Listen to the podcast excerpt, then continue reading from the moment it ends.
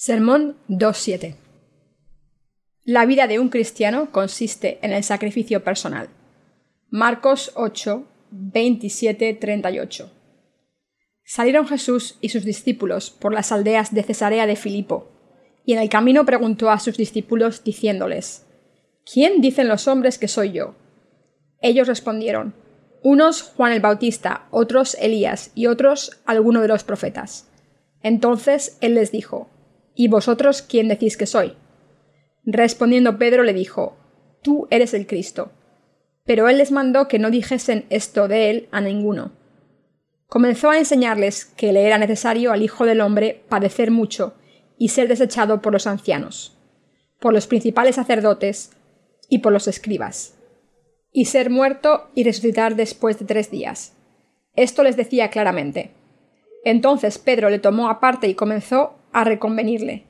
Pero él, volviéndose y mirando a los discípulos, reprendió a Pedro diciendo: Quítate delante de mí, Satanás, porque no pones la mira en las cosas de Dios, sino en las de los hombres. Y llamando a la gente y a sus discípulos les dijo: Si alguno quiere venir en pos de mí, niéguese a sí mismo y tome su cruz y sígame. Porque todo el que quiera salvar su vida la perderá, y todo el que pierda su vida por causa de mí y del evangelio la salvará. Porque ¿qué aprovechará al hombre si ganare todo el mundo y perdiere su alma? ¿O qué recompensa dará el hombre por su alma? Porque el que se avergonzare de mí y de mis palabras en esta generación adúltera y pecadora, el Hijo del Hombre se avergonzará también de él, cuando venga en la gloria de su Padre con los santos ángeles. Mientras Jesús estaba en este mundo, parecía que sabía lo que otras personas pensaban de él. Quizás por esta razón Jesús les preguntó a sus discípulos cuando viajaban a diferentes ciudades para predicar: ¿Quién dice la gente que soy? Así que los discípulos le contestaron: unos Juan el Bautista, otros Elías y otros alguno de los profetas. Así que Jesús les preguntó de nuevo: ¿Y vosotros quién decís que soy? Pedro contestó diciendo: Eres el Cristo.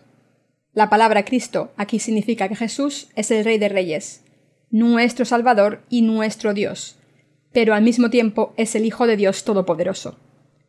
Después de escuchar a Pedro confesar su fe en frente de los demás discípulos, Jesús les dijo abiertamente que sería rechazado por los ancianos, los sacerdotes y los escribas, y que sería ejecutado, pero después resucitaría al tercer día. Les dijo: Pronto seré rechazado por los ancianos, escribas y sacerdotes, pero resucitaré después de mi muerte. Pedro, que era un hombre impaciente y con un carácter fuerte, se enojó cuando escuchó esto y le dijo a Jesús: Señor, ten compasión de ti, en ninguna manera esto te acontezca. Mateo 16, 22. Nuestro Señor les dijo a los discípulos lo que iba a suceder y los sacrificios que haría por el bien de todas las almas en el mundo. Les dijo que se sacrificaría para poder salvar a toda la raza humana y que soportaría mucho dolor y entregaría su cuerpo en la cruz. Aunque Pedro amaba a Jesús tanto, su amor era demasiado carnal, y por eso intentó persuadir a Jesús sin pensar en la razón por la que había venido al mundo, diciendo: Maestro, no puedes morir ni sufrir. ¿Por qué tienes que hacer esto? Pedro no podía entender por qué su amado Jesús tenía que ser rechazado por la gente y crucificado hasta morir. Esto se debe a que Pedro no entendía exactamente la razón por la que Jesús había venido al mundo. Y aunque Jesús prometió que no solo moriría, sino que también resucitaría, Pedro no podía creerlo porque estaba demasiado preocupado por el hecho de que Jesús moriría. Por supuesto, nuestro Señor rechazó a Pedro por esto. Nuestro Señor vino a este mundo para cumplir su obra. La obra del Señor consistía en ofrecer su cuerpo a Dios Padre como redención de los pecados de la humanidad, como sacrificio para todos. Jesús había venido a la humanidad para borrar todos los pecados de la humanidad. Esta era su obra. Nuestro Dios vino al mundo encarnado en un hombre para hacer su obra. Lo hizo para sacrificarse a sí mismo y así borrar todos los pecados del mundo para permitirles tener una vida nueva. Para hacer su obra, nuestro Señor vino al mundo en carne humana y cuando vino completó esta obra perfectamente. Al ser bautizado en el río Jordán, cargó con todos los pecados del mundo.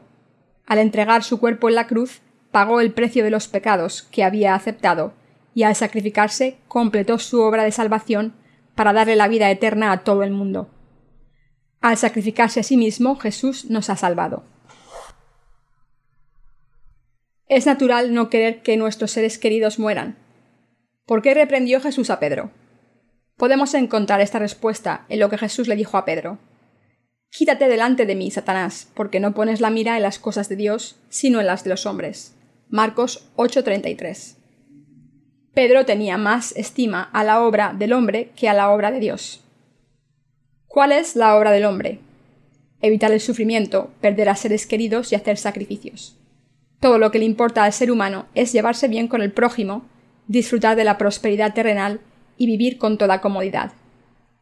En vez de pensar en las razones por las que Jesús vino al mundo, Pedro quería que Jesús siguiese con ellos, haciendo milagros y curando a los enfermos. Por eso los discípulos querían que Jesús estuviese con ellos durante mucho tiempo en vez de preocuparse por la salvación de la humanidad. Sin embargo, la obra de Dios era diferente a la obra del hombre. La obra de Dios consistía en que Jesús aceptase los pecados del mundo a través del bautismo de Juan el Bautista y en salvarnos al sacrificarse en la cruz hasta la muerte. Los que han nacido de nuevo en el Evangelio del agua y el Espíritu también pueden hacer la obra de Dios. Esto no significa que los nacidos de nuevo deban morir en la cruz por los demás, sino que deben trabajar duro para servir al Evangelio del agua y el Espíritu, que ha salvado a todos los seres humanos, y para predicarlo por todo el mundo. Lo difícil es la lucha constante entre la obra de Dios y la obra del hombre. Entre buscar el bien propio y sacrificarse a uno mismo, lo primero es mucho más fácil. Por eso nadie quiere sacrificarse. De hecho, incluso los que han recibido la remisión de los pecados no quieren sacrificarse. Después de todo, cualquier persona que sea un poco inteligente no desea hacer nada que le pueda perjudicar. Sin embargo, la obra de Dios consiste en sacrificarse. Esto es lo que Dios quiere de nosotros. ¿Cómo nos sacrificamos? Haciendo todo lo que podemos para darle la vida a los demás, aunque esto nos produzca sufrimiento.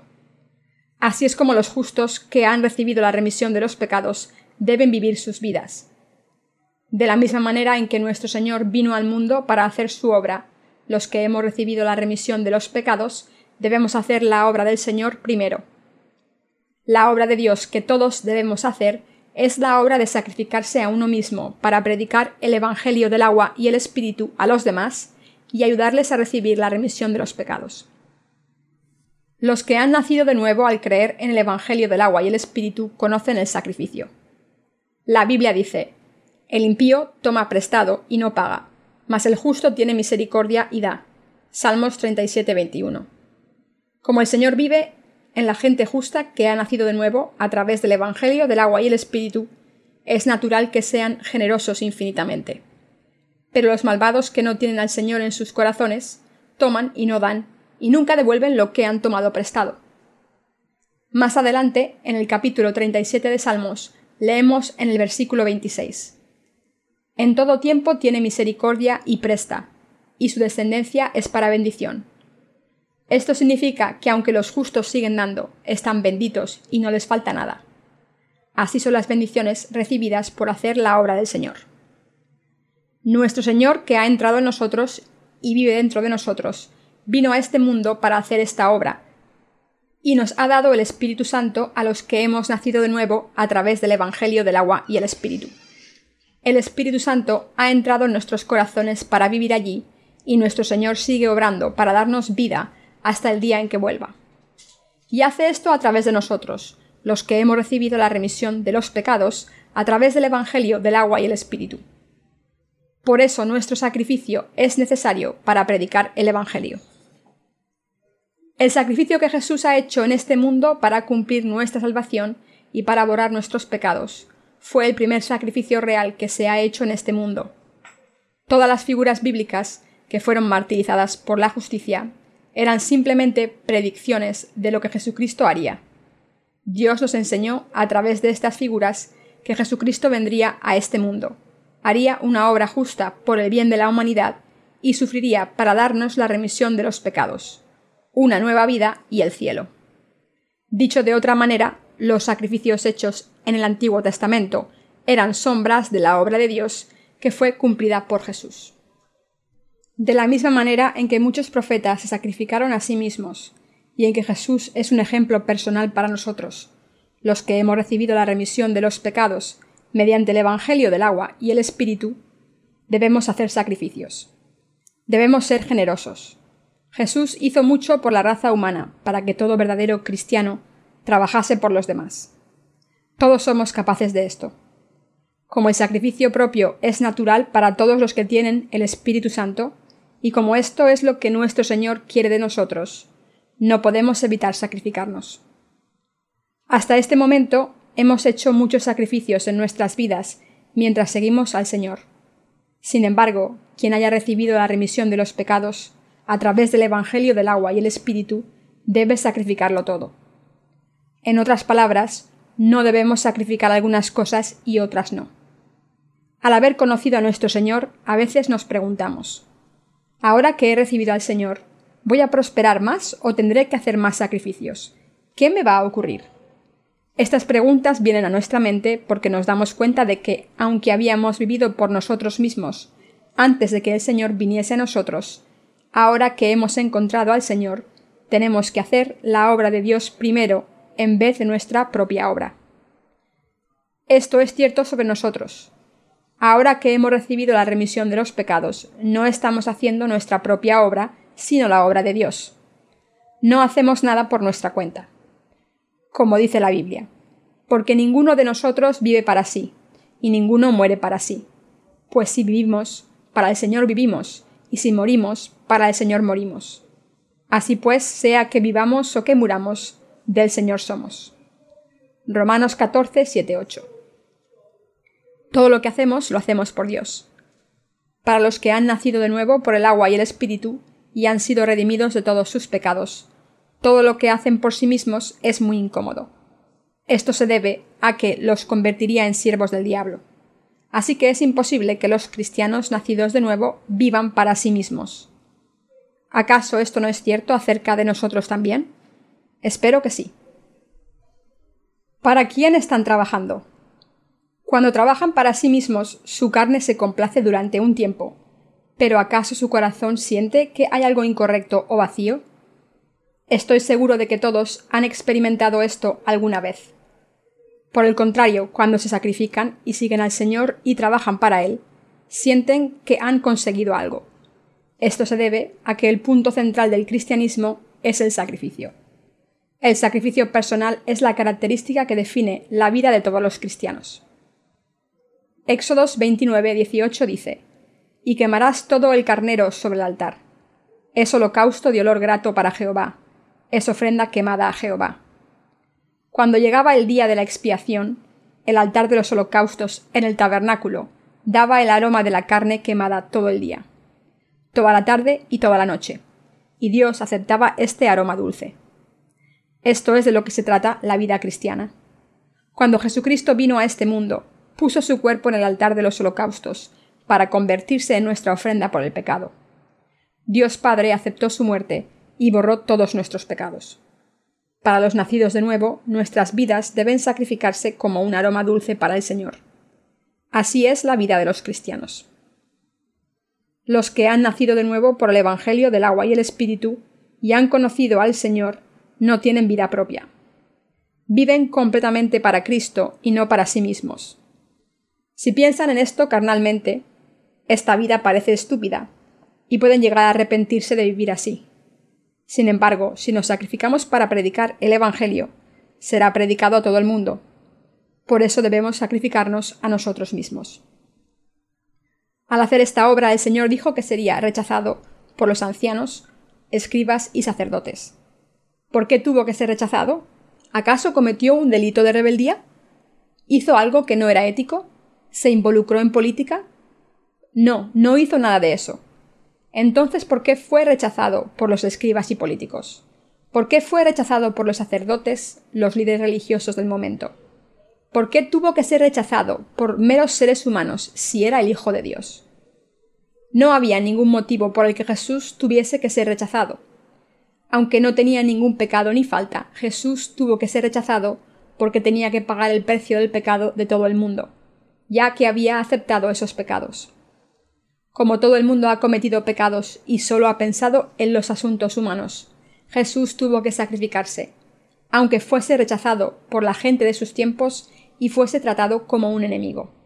Como personas que han nacido de nuevo por el Evangelio del agua y el Espíritu, somos perseguidos por muchas personas mientras vivimos en este mundo haciendo la obra de Dios. No es inusual que nos llamen estúpidos o insensatos, e incluso idiotas. Por supuesto, si viven una vida normal sin hacer la obra de Dios, aunque digan haber nacido de nuevo, no serán perseguidos. Los demás les aprobarán si viven así. Pero ¿esta vida sin sacrificio es el tipo de vida que Dios quiere que vivan?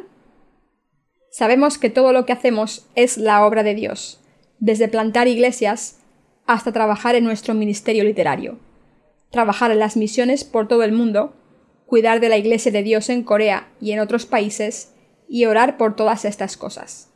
Y estamos convencidos de que servir al Señor de esta manera es nuestro sacrificio personal. Ninguna de estas obras es para nuestro beneficio personal. Si las hiciésemos solo para nosotros mismos, buscaríamos otro tipo de compensación.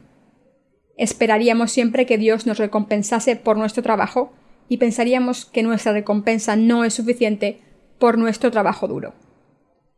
Hacer la obra de Dios consiste en sacrificarse.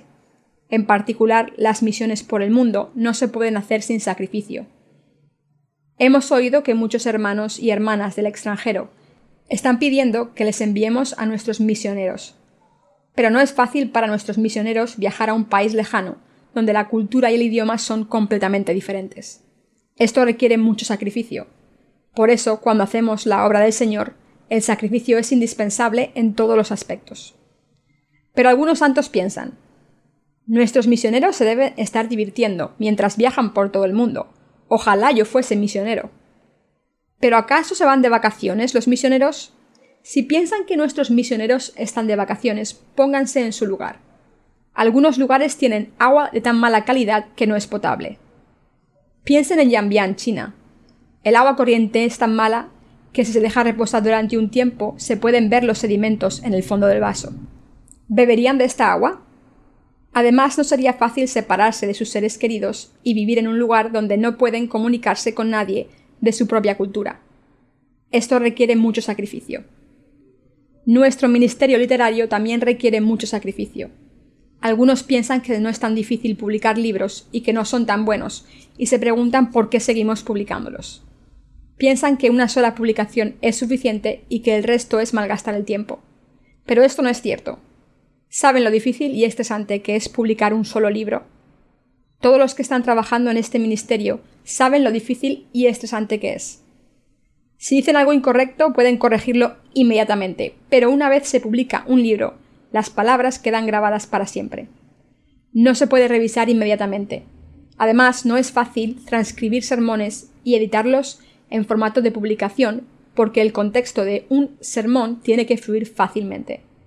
Sin embargo, nuestro ministerio literario se está completando bien porque todos los que trabajan en él están haciendo muchos sacrificios.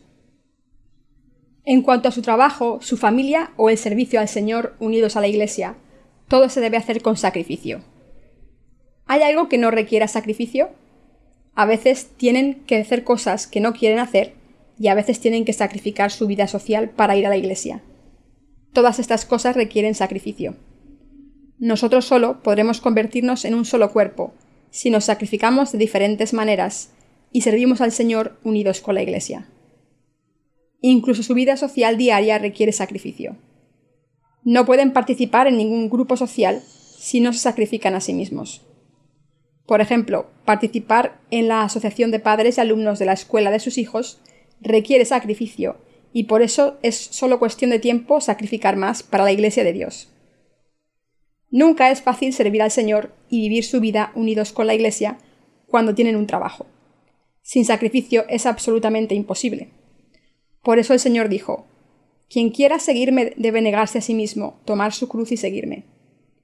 Así que incluso en su trabajo se necesita mucho sacrificio. Yo también tenía cierto trabajo durante un par de años y mientras trabajaba allí quería dejar mi trabajo porque no me gustaba mi jefe. Como hombre, mi jefe no era mejor que yo, pero como era el jefe, no me demostraba ningún respeto y me trataba como un objeto, mandándome todo el tiempo. Por eso era normal que me enojase. Mi jefe esperaba que siempre llegase a trabajar puntual, pero no podía irme a casa a tiempo. Siempre soñaba con tener libertad. Cuando intentaba escuchar grabaciones de sermones o leer la Biblia cuando tenía tiempo libre, mi jefe me regañaba. Normalmente trabajaba 8 horas al día, por lo menos, y pasaba esas 8 horas trabajando para un negocio que no era mío. ¿Pero cuánto recibía a cambio de mi sacrificio? Mi salario era insignificante, casi no llegaba para sobrevivir. Cuando llegaba el día de la paga, quería romper el cheque pensando, «He trabajado tanto para nada, esto es un insulto». Pensaba que podía hacer la misma cantidad de dinero trabajando solo 1 hora en otro sitio. También pensaba que debería dedicar mis esfuerzos a salvar a otras almas en vez de trabajar tanto para ganar casi nada. Un alma es mucho más valiosa que cualquier otra cosa en el mundo, y salvarla es una mejor recompensa que cualquier cantidad de dinero que se gane en este mundo. Como este dinero lo había ganado con tanto esfuerzo, también tenía que pensar bien en cómo gastarlo, esperando poder utilizarlo en algo valioso. Estoy seguro de que han tenido experiencias similares. El dinero debe gastarse con cuidado, debe invertirse adecuadamente o acaba perdiéndose. Yo también he tenido esta experiencia en diferentes trabajos.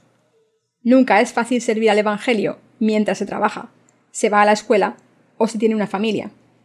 Pero aún es más difícil estar completamente involucrado en el ministerio de la Iglesia.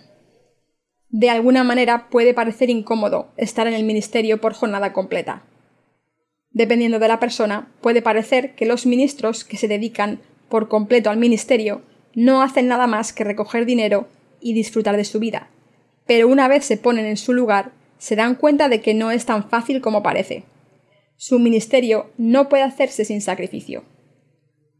Nuestras vidas consisten en sacrificio.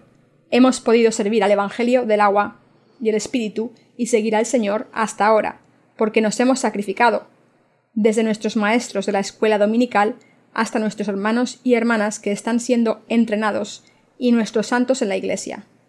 Estos sacrificios seguirán siendo necesarios en el futuro. No debemos pensar en la obra del hombre. La obra del hombre persigue la prosperidad del mundo, es decir, convertirse en un cerdo con un estómago lleno. La vida que se vive en vano, sin sacrificio, que no se vive por lo que es bueno, sino por la prosperidad de la carne, es la obra del hombre. Por contraste, los que hemos nacido de nuevo, del Evangelio, del agua y el Espíritu, queremos hacer la obra de justicia, y no la obra del hombre, para morir en vano. Y hacemos esta obra efectivamente. ¿Qué obra justa hacemos? Hacemos la obra de Dios. Aunque nuestros sacrificios sean pequeños, los hacemos para seguir al Señor con fe. Dios no deja que estos sacrificios pasen sin ser recompensados. Dios nos da todas sus bendiciones sin falta. El Señor dijo en Mateo 16, 25, «Porque todo el que quiere salvar su vida la perderá, y todo el que pierda su vida por causa de mí la hallará». Esto significa que si intentamos vivir por nosotros mismos, perderemos aún más cosas, pero si decidimos sacrificar nuestras vidas por el Señor, añadiremos más bendiciones sobre las que tenemos. Incluso en la obra del hombre, que solo persigue la prosperidad carnal, el sacrificio es necesario, pero esta obra solo consiste en sacrificios y no en recompensas. Pero aunque requiera mucho sacrificio hacer la obra de Dios, hay una recompensa y por eso el sacrificio vale la pena. Por eso estamos viviendo una vida de sacrificio siguiendo al Señor. El Señor nos lo dejó claro. Si perdéis la vida por mí y mi evangelio, viviréis, pero si vivís solo por la obra del hombre, lo perderéis todo. ¿Qué significa cuando Jesús dijo que hay que negarse a uno mismo y seguir al Señor? Significa que hay que seguir al Señor aunque nos cueste mucho sacrificio. Y así ganaremos muchas cosas. Sin embargo, si una persona nos sacrifica y lo da todo al Señor, perderá muchas cosas. Está escrito, no os afanéis, pues diciendo, qué comeremos o qué beberemos o qué vestiremos. Mas buscad primeramente el reino de Dios y su justicia, y todas esas cosas os serán añadidas. Mateo 6, 31, 33. Si pensamos en la obra de Dios primero, Él nos dará todo lo que necesitamos. Todos debemos hacer la obra de Dios. Esto significa que debemos sacrificarnos. Esto se debe a que seguir al Señor requiere sacrificio. A través de nuestro sacrificio, muchas personas pueden recibir la remisión de los pecados. Se gana mucho con poco sacrificio. Piensen en esto. Solo hemos hecho pequeños sacrificios, pero ¿cuánto hemos ganado? Con nuestro sacrificio, ¿cuántas iglesias se han plantado por Corea y cuántas almas están naciendo de nuevo? ¿Acaso no hemos visto con nuestros ojos cuántas almas han sido salvadas a través de la Iglesia de Dios y sus siervos y santos? Aunque cuesta mucho sacrificio plantar una sola iglesia, hemos visto con nuestros propios ojos cómo Dios nos bendice por ese sacrificio. Nos sacrificamos mucho cuando plantamos la iglesia Wonju, y aún más cuando plantamos la iglesia de New Life Mission en Seúl y otra en Incheon. Muchos hermanos y hermanas y siervos de Dios trabajaron duro e hicieron muchos sacrificios e inversiones con sus recursos materiales, sus cuerpos y sus corazones por fe. Así es como pudimos establecer estas iglesias. Incluso cuando plantamos la iglesia de Chungju, nuestros siervos de Dios invirtieron en muchas áreas. Cuando los siervos de Dios trabajan por Él, ofrecen todo lo que tienen al Señor sin importar lo que deban. Cuando estábamos buscando un sitio para la iglesia de Chuncheon, encontramos un edificio gracias a los evangelistas Jung y Choi y sus familias, porque ofrecieron sus posesiones materiales al Señor. En aquel entonces tuvimos que dar un adelanto de unos $20,000 y pagar $250 al mes. ¿Dónde podríamos haber encontrado todo ese dinero? Gracias a nuestros hermanos y hermanas y a los siervos de Dios que ofrecieron todo lo que tenían y se sacrificaron, pudimos comprar este edificio. Pero no solo se sacrificaron nuestros hermanos y hermanas, sino que también los siervos de Dios se sacrificaron y sirvieron al Señor juntos. El sacrificio es necesario para poder seguir al Señor. Los sacrificios que hacen para seguirle no se hicieron con un esfuerzo consciente, sino que se hicieron sin darse cuenta. El hecho de que hayan seguido al Señor hasta hoy es un sacrificio. No podrían haber seguido al Señor sin sacrificio. A no ser que una persona se niegue a sí misma, no es posible que siga a la Iglesia de Dios ni al Señor. Seguir a la Iglesia de Dios es seguir al Señor. ¿Cuál es la voluntad del Señor? ¿Cuál es la obra de Dios? ¿Cuál es la obra del Señor que hizo en este mundo? Sacrificándose Él mismo al aceptar todos los pecados en el río Jordán, al ser condenado en la cruz en nuestro lugar y así sacrificar su propio cuerpo, nos salvó a todos. Esta es la obra de Dios. Ahora estamos intentando hacer la obra de Dios que solo pueden hacer los que han recibido la remisión de los pecados a través del Evangelio, del agua y el Espíritu. Mis queridos hermanos, la remisión de los pecados no es algo que podamos recibir nosotros, sino que es algo que todos deben recibir al escuchar el Evangelio del agua y el Espíritu, desde nuestros conocidos y familiares, nuestros compatriotas y todo el mundo. En China la gente es tan inocente que casi todo el mundo recibe la remisión de los pecados en cuanto escucha el Evangelio. La gente recibe fácilmente la palabra. Si trabajamos duro un año más y predicamos el Evangelio diligentemente, Dios nos salvará a muchas almas en China. Pero creo que en un par de años la fe de los santos chinos será aún más fuerte. Cuando plantamos una iglesia aquí en Daejeon, nuestras familias y las almas de nuestro alrededor también recibieron la remisión de los pecados. Plantar una iglesia en Daejeon para servir al Evangelio no se hace solo por el Señor, sino también por el bien de nuestros familiares y todos los que no han nacido de nuevo. De la misma manera en que Jesús se sacrificó a sí mismo por nuestro bien, nosotros debemos sacrificarnos y servir al Señor en nuestras vidas, para conseguir la salvación de otras personas. Sé muy bien que es muy difícil hacer sacrificios, y por eso a veces queremos abandonar la tarea. Sé que a veces piensan, quiero dejar de sacrificar tanto. ¿Puedo vivir el resto de mi vida cómodamente hasta que regrese el Señor o hasta que muera? Aunque a veces deseamos poder vivir a nuestras anchas, la voluntad del Señor es que nos sacrifiquemos. Esto es lo que le complace al Señor. Y por eso debemos tener fe. Por eso los que conocemos la voluntad del Señor debemos confiar en su voluntad y obedecerla. La Biblia dice que Él, quien está por venir, vendrá pronto. Como este mundo es tan malvado, a menos que no sirvamos al Señor, nos sacrifiquemos y hagamos su obra, no podremos evitar dejarnos llevar por las corrientes del pecado. Cuanto más malvados sean los tiempos, más debemos dedicarnos a servir al Señor y a seguirle.